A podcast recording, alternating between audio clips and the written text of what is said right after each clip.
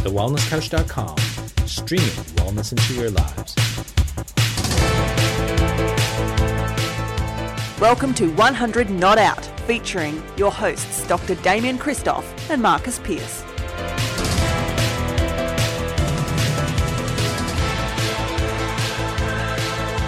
Welcome to 100 Not Out, a weekly show dedicated to helping you master the art of aging well. My name is Marcus Pierce, and it gives me great pleasure, as always, to introduce my brother from another mother. He is the incredible soul, the co founder of the Wellness Couch and the Wellness Guys, the inspirational Dr. Damian Kristof. Hello, great man. Hello, great man. Great to be here with you again. Thanks, Piercy. I love you your know- intros. Oh, Always mate. get inspired by them. Well, thank you. But did you know that we are almost five years young, 100 Not Out? We're almost five not out. I was thinking about that the other day. I was counting them up. You and I were counting them up, and you mentioned it. And I thought that can't be right. It just can't be right. Um, but maybe as we get closer and closer to 100, um, time seems to go faster and faster. Maybe that's what it is. I think you're don't right. know. So episode 260 is the five year birthday of 100 Not Out. 100 Not Out turns five Not Out, and we cannot be any Yeah. more excited. Um, lots happened in five years, but there is one incredible human being that we are yet to interview, and uh, it gives us great pleasure. Uh, with, with, sincere thanks, actually, to our good friend on 100 on Out, the dear Bronnie Ware, for introducing us Mm. to the work of today's guest. Uh, Toni Powell, you would have to say, has lived an incredible life in her 60 years to date. And the list of experiences is inspiring, um, really in its variation. Uh, Toni grew up in some seriously toxic relationships before going on to have a sensational 40 years and counting marriage. She's written a couple of books. Uh, one, What a Feeling, which I'm holding in my hands right now, um, and The Yellow Car. She's a TEDx speaker. Uh, Toni's an internationally acclaimed short filmmaker. Uh, as far as I know, she's the brains behind the Gympie Film Festival, now known as the Heart of Gold Festival. Um, and there is so much more to discuss with her. It's a very warm welcome to Toni Powell. Hello, Toni. Hello. Now, is this true? Thank I'm you gonna- for having me. Oh, well, uh, our pleasure. Is it true? Because I've got a question to ask you, completely unannounced. Are you really? and I, I can't find the Australian story story anywhere on the internet. Uh, I, I, I know there's a transcript, but in all you can honesty, go and look at my about page. yeah, I did. But I, I know. Well, I, I, I don't want to tell you this on the air, but now that you've brought it up, when you click on the link, it just links back to the about page. So it doesn't That's actually. very good. Anyway, I'll, I'll get that fixed right now. Yeah, so that's not the point. I did find the transcript of the Australian story story, but as you can imagine with Australian story, transcripts aren't that, that they're not short. But anyway, I want to ask you, uh, did you really come up with the Gympie Film Festival, what we know as the Heart of Gold International Film Festival, and put your house essentially up in exchange for the Passion Project, which we call the Heart of Gold International Film Festival? Yes, I de- definitely came up with the whole thing and um, did the majority of the work on it for the first four years. Um, in terms of putting our house up, we we knew that if we incurred debt, that we had to be willing to pay for those debts. So we we put everything on the line. We knew I would walk out of our business.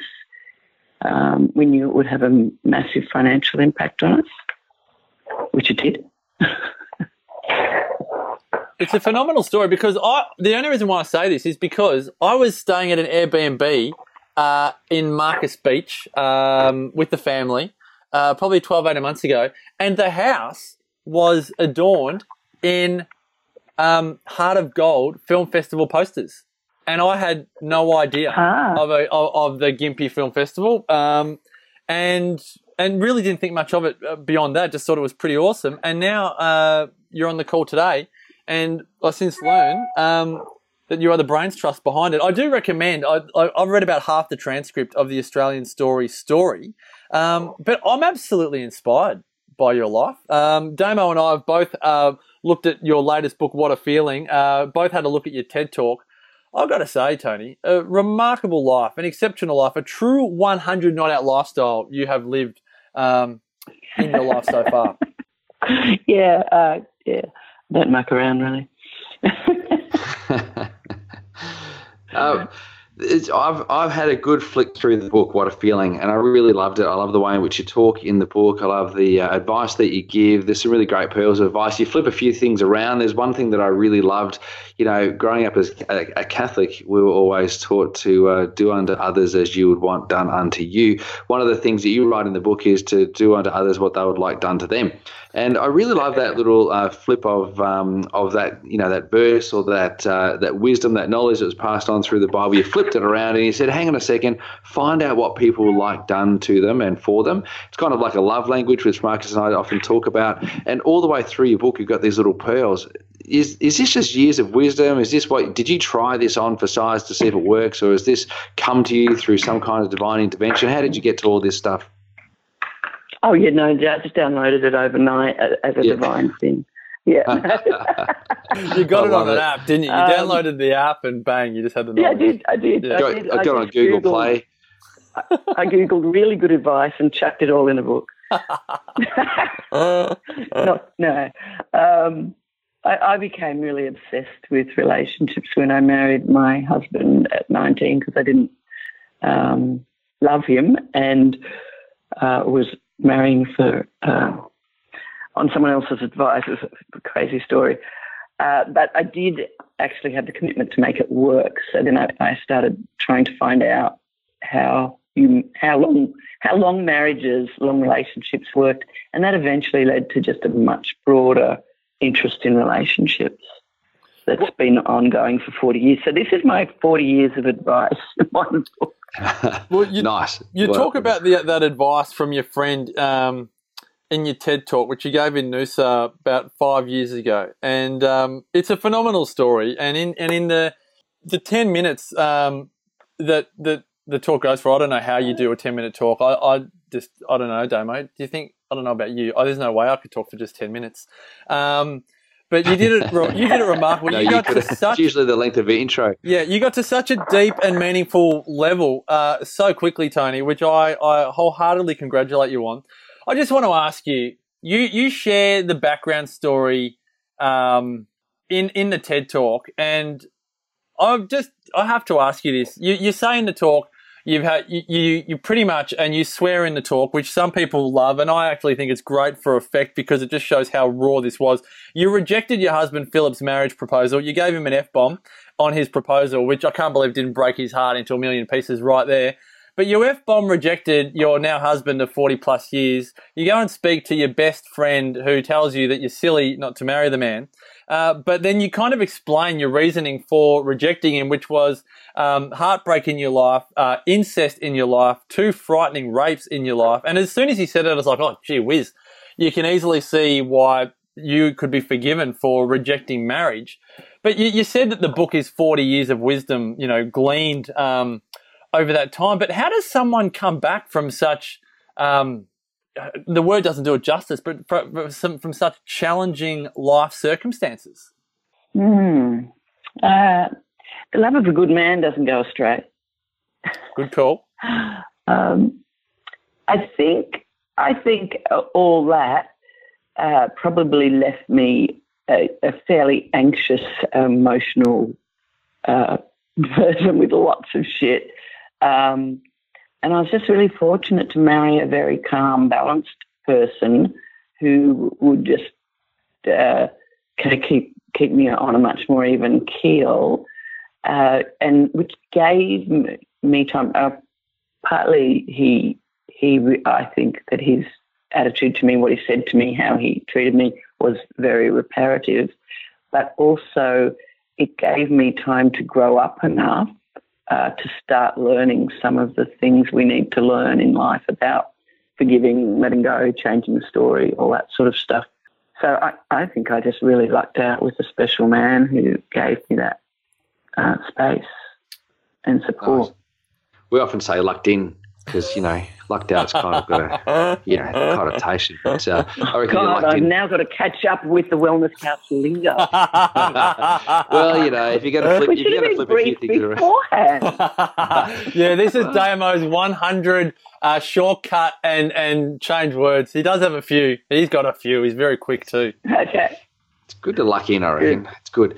But, uh, you know, I've, I've noticed as I've arrived at the ripe old age of 44 that um, my relationship and expectations of my relationships, um, just in general, seem to change. Um, is it something that I think people uh, should be kind of aware of that as they move further into a relationship, uh, whether it be with their significant other, um, relationships with their friends, family, work colleagues, obviously these relationships change, but should the expectations of the relationship change as well? Um, I'd probably um, be more of the mind these days that we shouldn't really have terribly many expectations of other people Ah, because I think that's what en- ends us up in resentment because people generally fail our expectations. Mm. Um, that's been That's a good very big, a bo- big, big lesson for me. Um, because I did have lots of expectations of my kids, and my husband, my friends, and my parents. And when they didn't meet them, I'd feel really let down. But I, I came to realize that most of them were created in my head. I never promised that anyway. Well, that's the massive thing with expectation. I'm always banging on about Shakespeare's one liner that expectation is the root of all heartache. So anyone's heartache is is an expectation management challenge. But as you just said at the end, it's often the expectations that we made up without ever fully communicating it to someone else. Um, and this is something Yeah. which, you know, in in um, not not simpler language, but I love this language that um, you shared in the book, page 130, about withdrawals and deposits. Um, uh, I think in the relationship bank account, you know, we want to put deposits into the bank account by, and you know, as Damian mentioned, we speak about the love languages. Whether it's people love quality time, that's a deposit. You know, whether it's acts of service or even a hug or a massage or a foot rub or whatever. Um, but you, are you happy to to talk people through your own definitions and, and examples of um, withdrawals and deposits in the relationship bank account? Yeah, sure. Um, I think um, a really good example of this, is, and this is kind of where it started for us. We'd probably been married about 12 years when we came across a book that talked about this uh, idea, which was a, a, a long, long precursor to um, the five love languages, which I actually think that that was based on this book.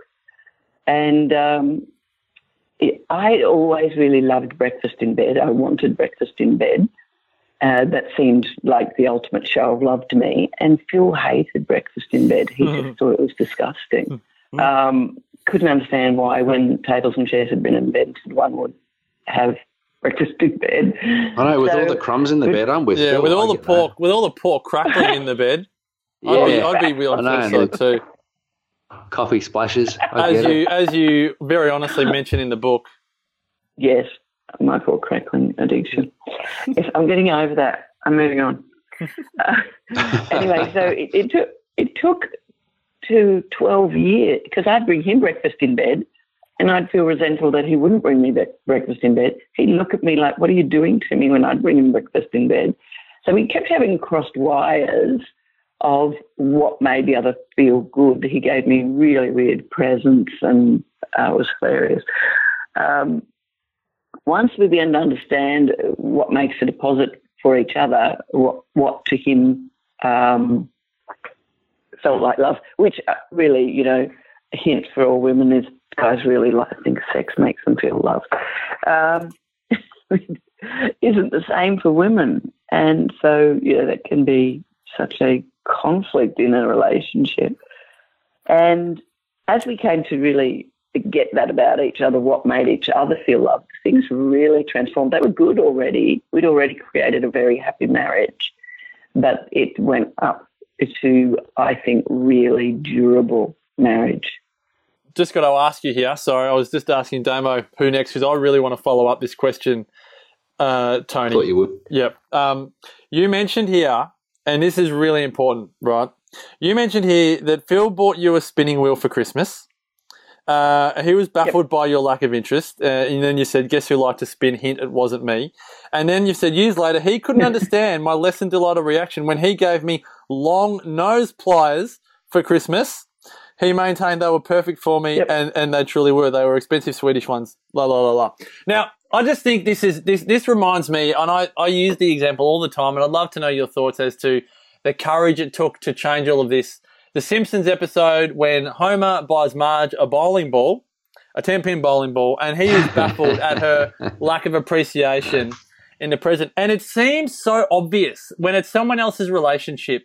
It seems so obvious. Like, well, of course, Marge doesn't want a bowling ball because you want a bowling ball, but she doesn't care. And you see it so easily in so many relationships. But but it's almost like in our own relationships, we put the blinkers on. Uh, one, why do you think people Yeah. do it? And then two, when did you and Phil realize that breakfast in bed was your love, not Phil's love? When did you stop making Phil breakfast in bed if you did, knowing that he didn't value it like you did? Um, and when did Phil start making you breakfast in bed, knowing that it was what you loved, not necessarily what he loved? as soon as we read that book and they it had a um, uh, uh, survey thing in the back that you did, as soon as I twigged what was going on, we just weren't meeting each other's emotional needs because we kept trying to give each other what we valued in a relationship. That changed overnight. Yeah, well, I think that's wonderful to hear. Do you reckon, no, that's because you just truly love each other and you would do that for each other? Because I still feel that a lot of people, well, I know I should be doing this or I should do that, or I know he or she would really appreciate if I did this, but they still don't do it. Is that is that without sounding brutal? I Because guess, I guess what what for for us, we we had had that value from day one that we've we've made this commitment. We are going to do everything we can to make it work. We're going to find out if you can make it work. We didn't really know very much. We were like nineteen, um, but we did have this really strong commitment to making it work. So we were constantly researching and working to find out. So it would have been just totally counter what we were about to discover this and not do it.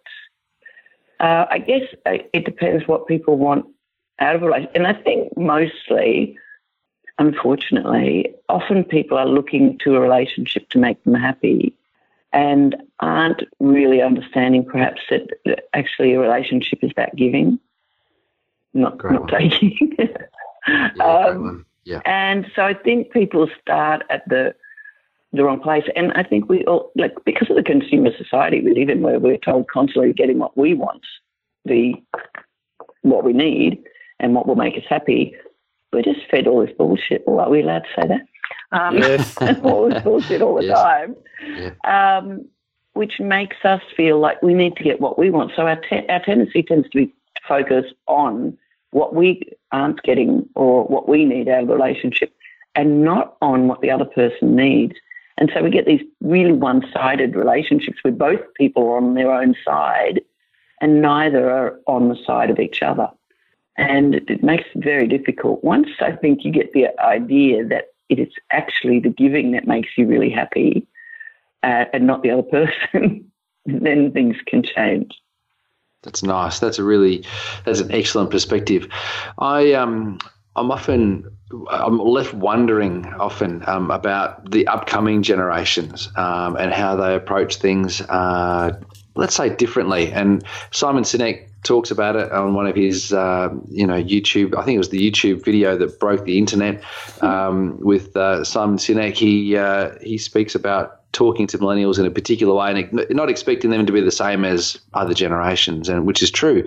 But I've seen quite often um, people just throw relationships out the window because they feel a little bit broken. Now, if everybody just chucked their relationship out the window and recite and, and then just went on to the next one, there'd be no relationships left. Um, it, are we in danger at the moment of uh, of people just walking away from relationships too easily? Do, how do we how do we encourage people to put a bit more grunt work into it and keep on going and, and work out how to give more? Uh, yeah, I think I think this is because we are still we are, uh, I think we're ever more blind. I think we're getting more blind to the fact that other people and other situations and jobs and all of this aren't what make we happy make you happy. So, like, yeah, yes, there is a big movement toward understanding this, but there's also a lot more blindness about it. I think uh, where people aren't are going after what they want and throwing it away if it doesn't provide immediate um, uh, give back to them.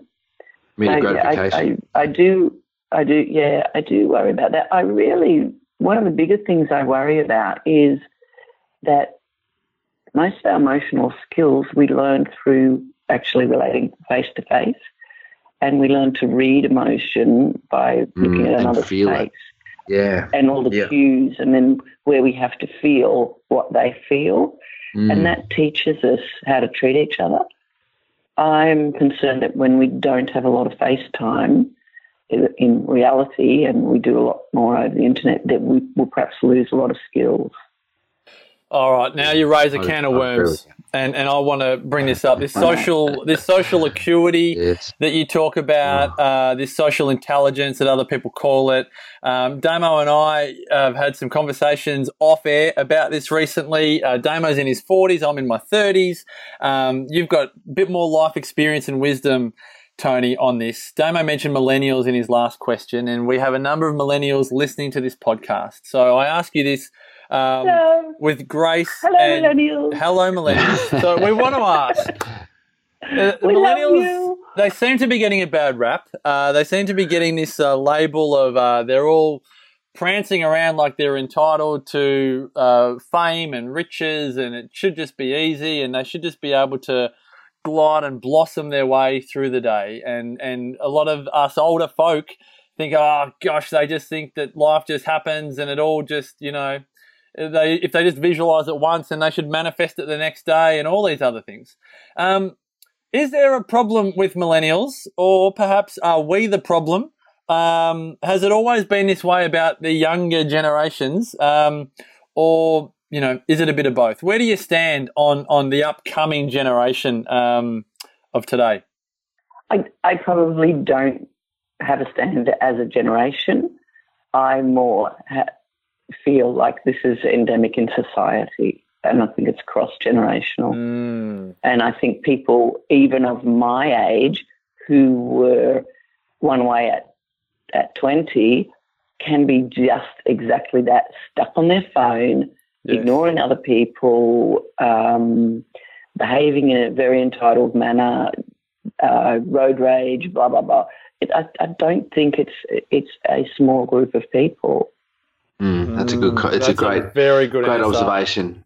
Yeah, that's a great observation because you do see people. It's easy for people to slip back to the lowest common denominator. Like most people will regress rather than move forward. It's a, uh, it's a very good observation. I like that. Mm, I do to 100%, particularly Nice, Toni. that, that social awareness of any generation uh, that are, that is using technology particularly a lot. Like you said, less face to face time, and I think one thing I hear a lot is people saying, "Oh, it was so good, I didn't ha- I didn't have to talk to a real person." You know, when they talk about something that they did, like, is that where we're at now? Like everything's good if we don't have to talk to someone. Um, yeah. Wow. Well, look. Um, Look, I heard, I heard, I heard somewhere that in Japan men weren't marrying because um, between uh, porn and video and stuff, they were getting all their needs met. an artificial intelligence. then They can have have robots in their house. Nagging wife, you know. Uh, Mhm. And I thought, well, that's pretty scary. That, Yeah, that's scary. that Mm. in the end, really what we want after is our needs met. Yeah. And sometimes I think it stops there for a lot of us.